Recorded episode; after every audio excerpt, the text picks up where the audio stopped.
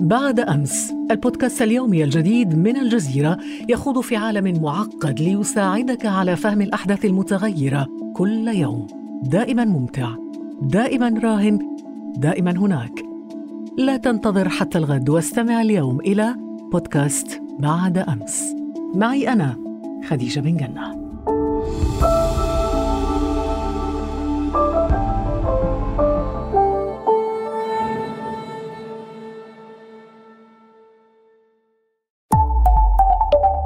الجزيرة بودكاست ارتكزت هذه الحلقة إلى البحث في المراجع والمصادر الموثوق بها وكتبت بضمير المتكلم لمقتضيات العمل الدرامي Talk to her, please, Mr. Sun.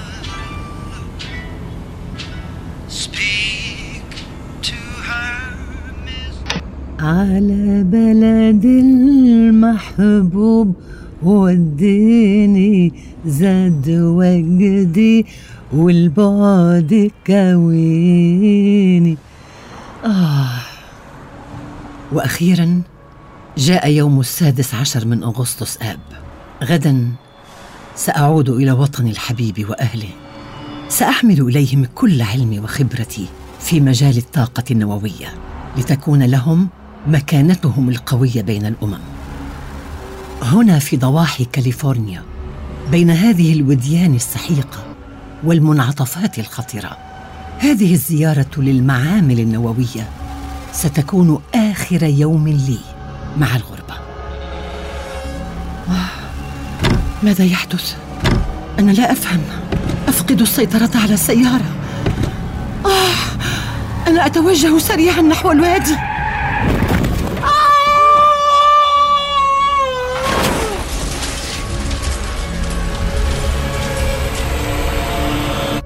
هكذا انطفأت عبقرية الدكتورة سميرة موسى في ريعان العطاء بتدبير من الموساد الإسرائيلي.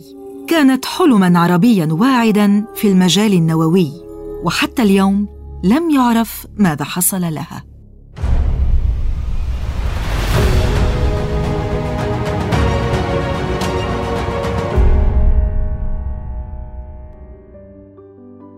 أهلا بكم متابعينا الكرام في هذه الحلقة الجديدة من بودكاست رموز من الجزيرة.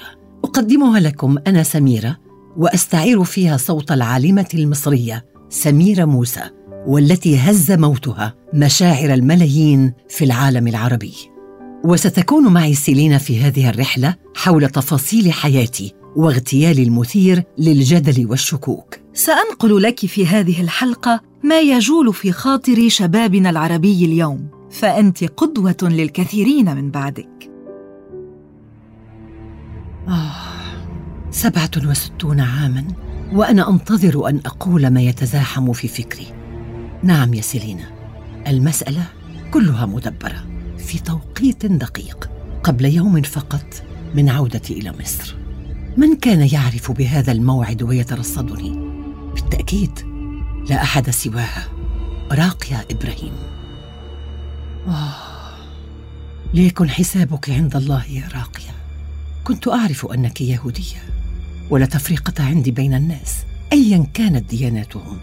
وظننت أنك تخدمين مصر بمواهبك التمثيلية في السينما. لكنك في الواقع كنت تمثلين علينا دورك الخبيث لمصلحة الموساد وبهدف التخلص مني. كم سيكشف التاريخ من أسرار عن تآمرك يا راقية هل سمعت يا سيلينا ذاك الاعتراف المدوي الذي أطلقته حفيدة راقية ريتا ديفيد توماس في العام 2012 اسمعي القصة واحكمي بنفسك. تقول ريتا إنها اطلعت على مذكرات راقية التي خبأتها في مكتبة منزلها في كاليفورنيا الولاية التي تعرضت فيها للحادث القاتل. وفي هذه المذكرات تتحدث راقية عن صداقتنا وتكشف أنها قامت بتصوير منزلي مرارا وأنها ذات مرة أخفت مفتاح بيتي في القاهرة داخل قطعة الصابون ونقلته إلى عميل للموساد في مصر. وبعد ذلك بوقت قصير خرجنا أنا وراقية إلى الأوبرا في القاهرة فدخل عملاء الموساد إلى بيتي وصوروا أبحاثي العلمية. أعتقد أنها اعترافات كافية ووافية تؤكد تآمر راقية وهناك المزيد أيضا في المذكرات. ذات يوم عرضت علي صديقتي المزعومة أن تكون الوسيط بيني وبين السلطات الأمريكية. كان الأمريكيون يحاولون إقناعي بالبقاء عندهم في شكل دائم والعمل في مجال تطوير الأسلحة النووية. لكنني رفضت العرض وقلت لهم أريد العودة إلى مصر. وسأضع كل خبراتي في خدمتها. يوم ذاك حذرتني راقية من عواقب هذا الرفض. قالت لي يا سميرة التداعيات ستكون خطيرة. كان ذاك تحذيرا جديا لي لكنني كنت بريئة ولم أدرك خفاياه. لقد كان في إمكاني أن أعيش معززة مكرمة في الولايات المتحدة وأن أقدم كل فكري واختراعاتي للأمة الأمريكية.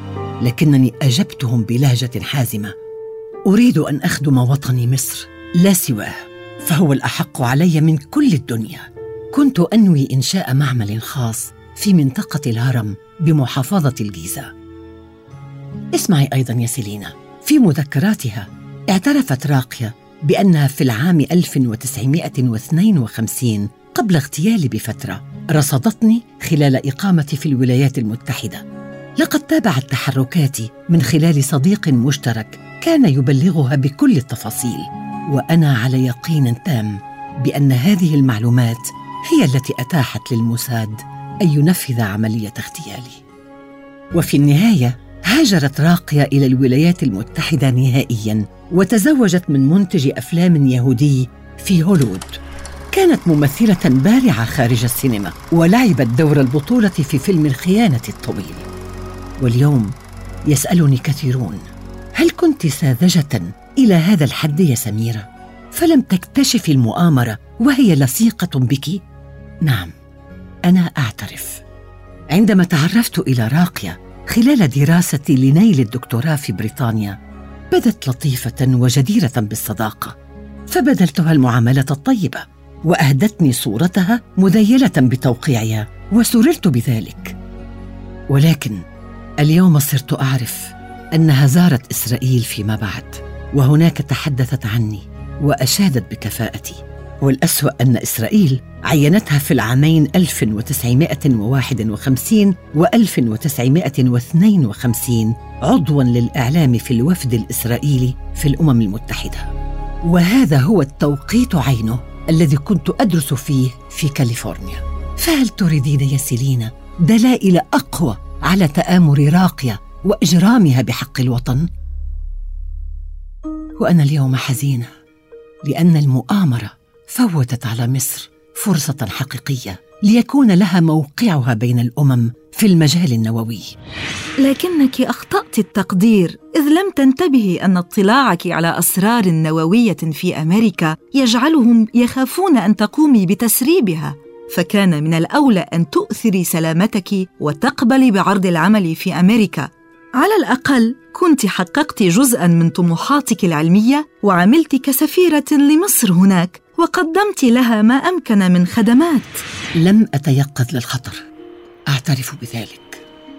منذ لحظة وصولي إلى جامعة كاليفورنيا في العام 1951 بمنحة من برنامج فولبرايت لدراسة الذرة كرموني كما لم أكن أتوقع.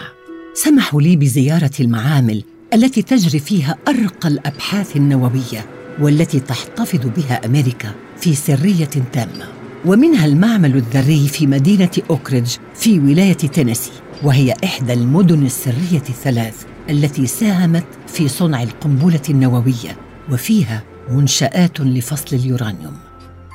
واتاحوا لي فرصة إجراء بحوث بمعامل جامعة سانت لويس بولاية ميسوري ولم يكن مسموحا لأحد أن يزورها.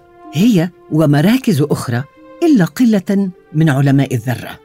كنت أناقش كبار الأساتذة في المجال النووي واطلعت على أحدث الأبحاث حتى إن ولاية أركنساس منحتني بطاقة مواطنة من الدرجة الأولى مع حق التنقل والإقامة. لم أكن أدرك أن هناك من يدبرون لإنهاء حياتي وأحلامي التي رافقتني منذ طفولتي. كيف استطعت يا دكتورة سميرة أن تحلمي بالمجال النووي وأنت بنت فلاح في قرية مصرية نائية ليس فيها حتى ضوء الكهرباء؟ قصة شغفي بالعلم ثم بالمجال النووي بدأت منذ كنت طفلة.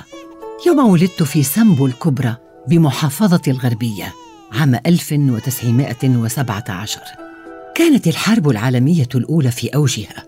كان الناس هناك ضحية ثالوث الفقر والجهل والمرض.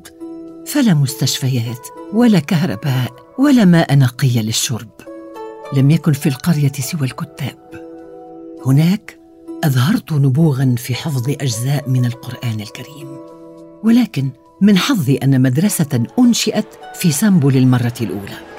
وعندما دخلتها كنت في الثامنة. سريعا ظهرت براعتي في مكان محدد الحساب. كنت أحل أكثر المسائل تعقيدا بلا قلم ولا ورقة أحيانا. لكنني أيضا كنت بارعة في اللغة العربية وحفظ النصوص. كان عمري عشر سنوات عندما رحل سعد زغلول. حزنت عليه مصر كلها وبكاه والدي موسى. وعندما تقاطر الفلاحون إلى بيتنا ليشاركوا في رثائه.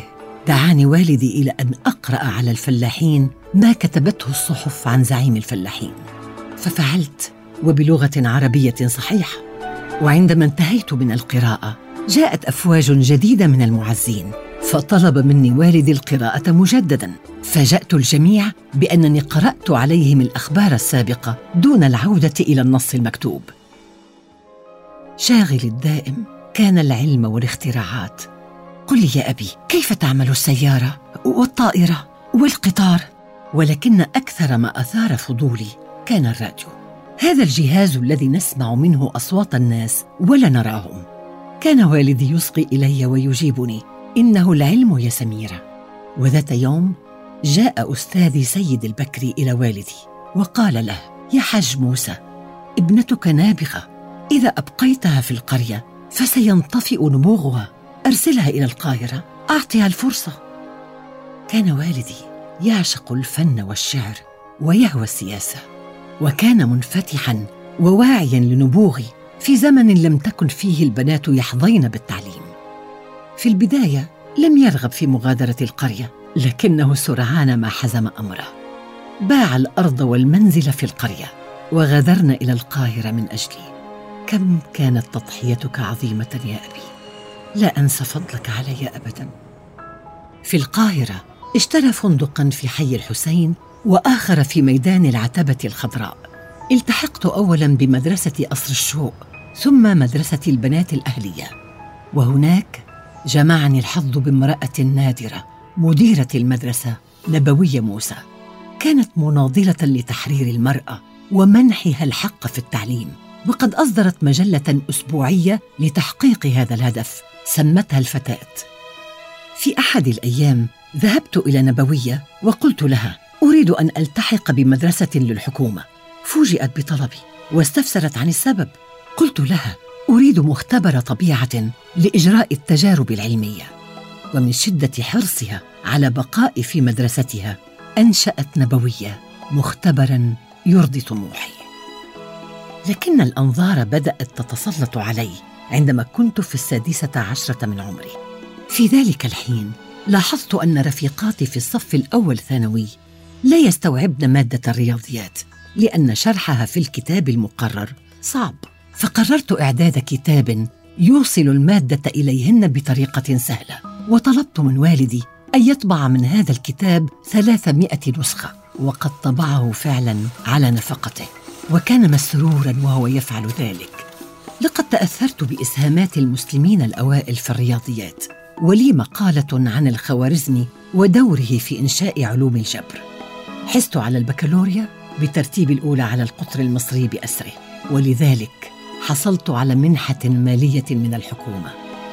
لم يكن مالوفا أن تفوز البنات بالمرتبة الأولى إذ لم يكن يسمح لهن بدخول الامتحان إلا من البيت.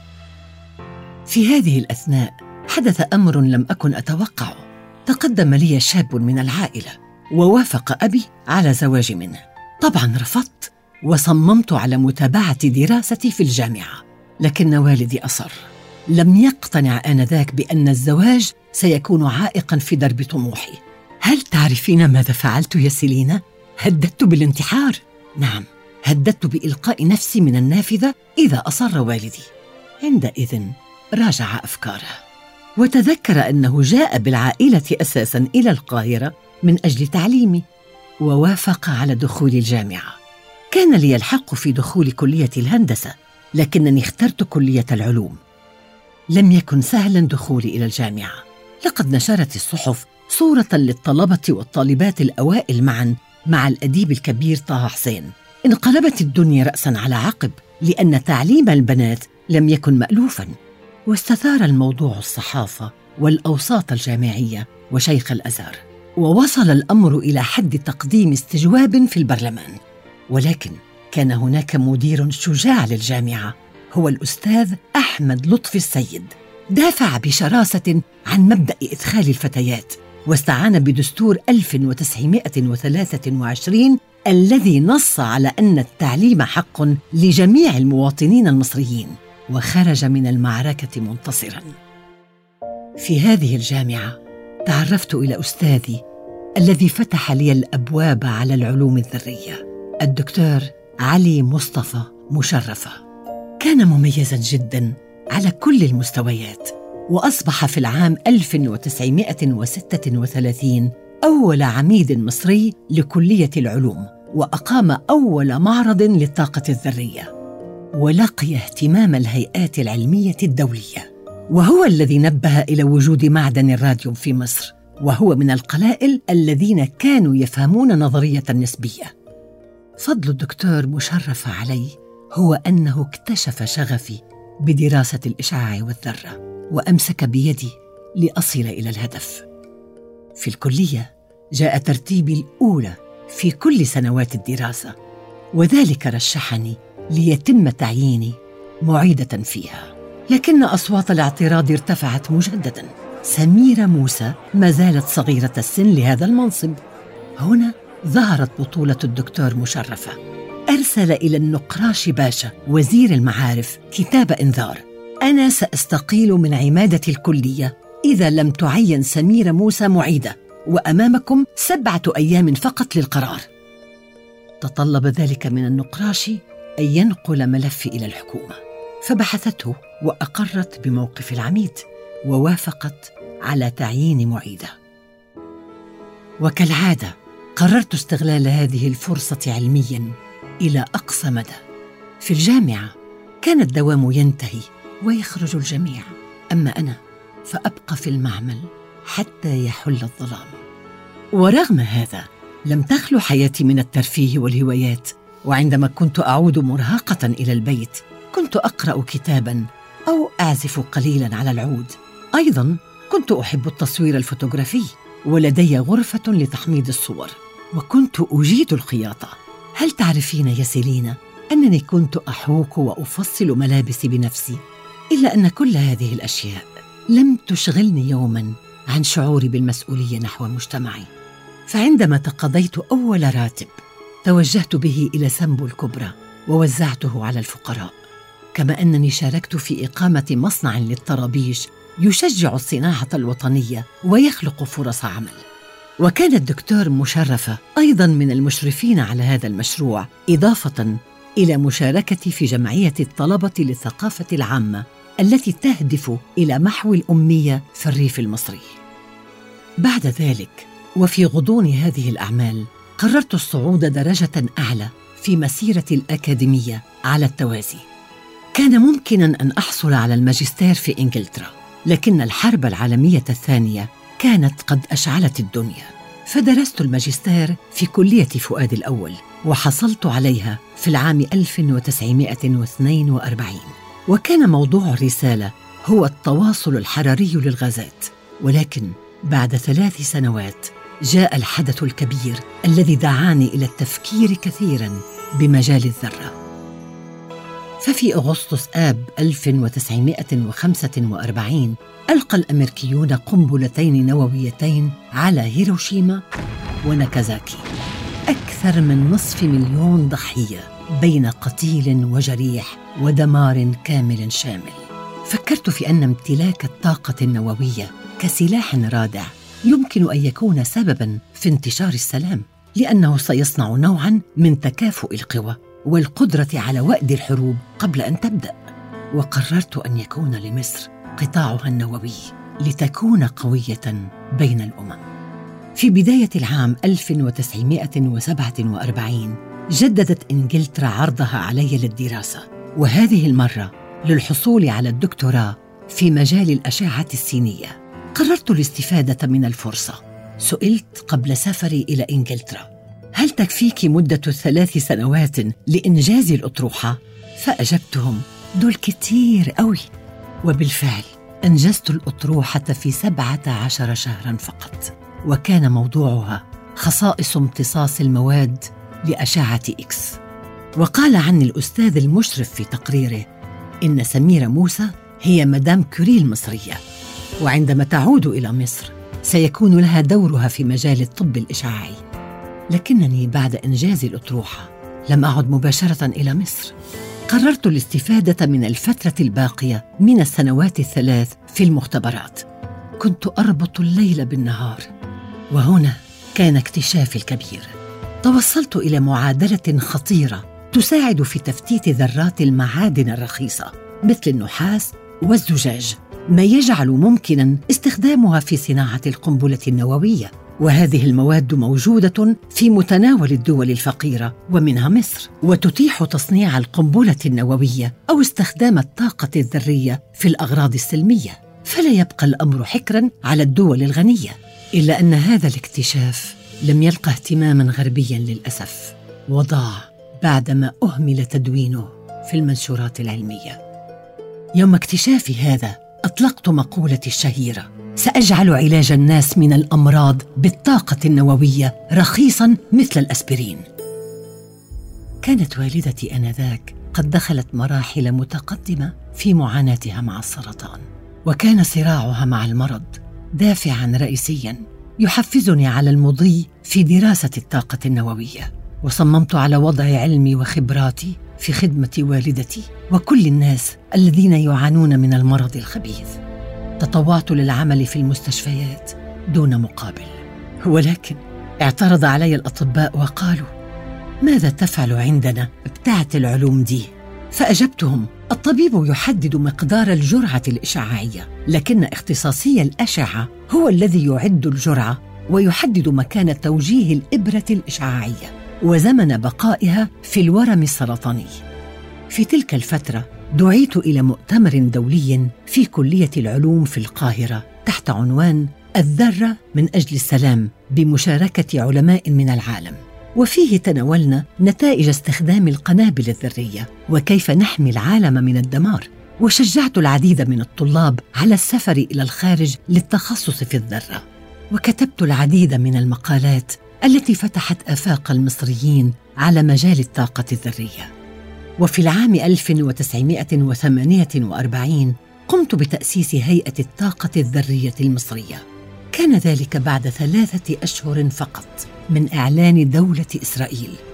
في ذلك الوقت كان يملأني الأمل فقد دشنت جامعة الدول العربية في عام 1945 فتفاءلت بها.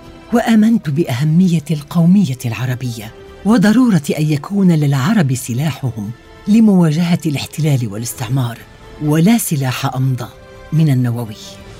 ثم جاءتني المنحة المشؤومة إلى الولايات المتحدة والتي انتهت باغتيالي. لكن هذا الاغتيال جاء ضمن سلسلة من الأحداث المجبولة بالشكوك.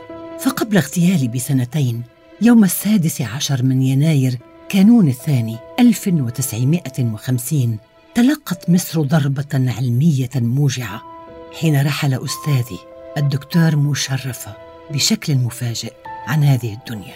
الأمر بدا وكأنه أزمة قلبية طارئة، لكن أصابع اتهام أشارت إلى احتمال ضلوع الموساد في اغتياله للحيلولة دون انتشار أبحاثه في مجال الذرة. بعد ذلك خسرنا بطريقة مشبوهة عالم ذرة امريكيا كان يترأس لجنة خاصة للوقاية من أخطار القنبلة النووية. شكلناها في مؤتمر القاهرة. لقد وجد مقتولا في منزله في أمريكا بعد وفاة بأسابيع.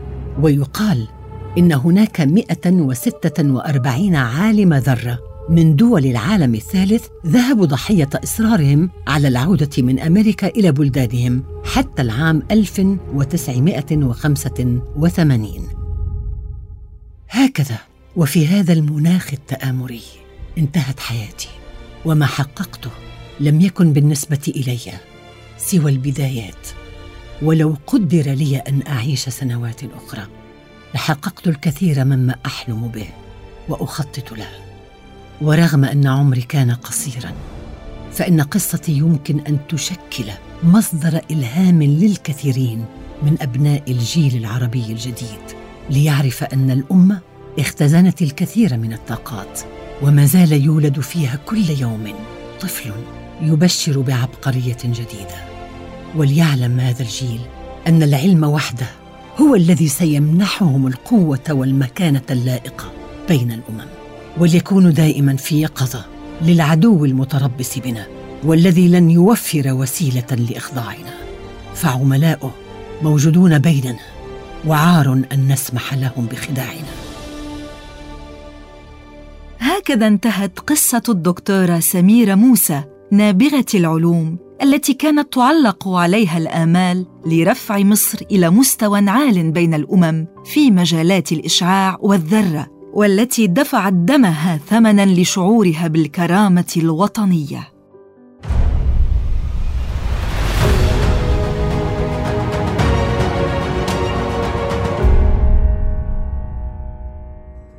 في بودكاست رموز نتناول سيرة رموز رحلوا وتركوا أثرهم في حياتنا.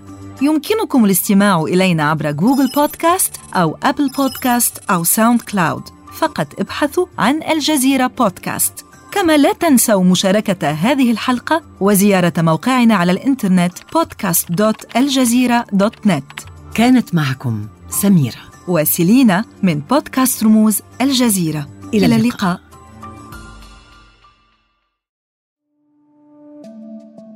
بعد أمس البودكاست اليومي الجديد من الجزيرة يخوض في عالم معقد ليساعدك على فهم الأحداث المتغيرة. كل يوم. دائما ممتع. دائما راهن. دائما هناك. لا تنتظر حتى الغد واستمع اليوم إلى بودكاست بعد أمس. معي أنا خديجة بن جنة.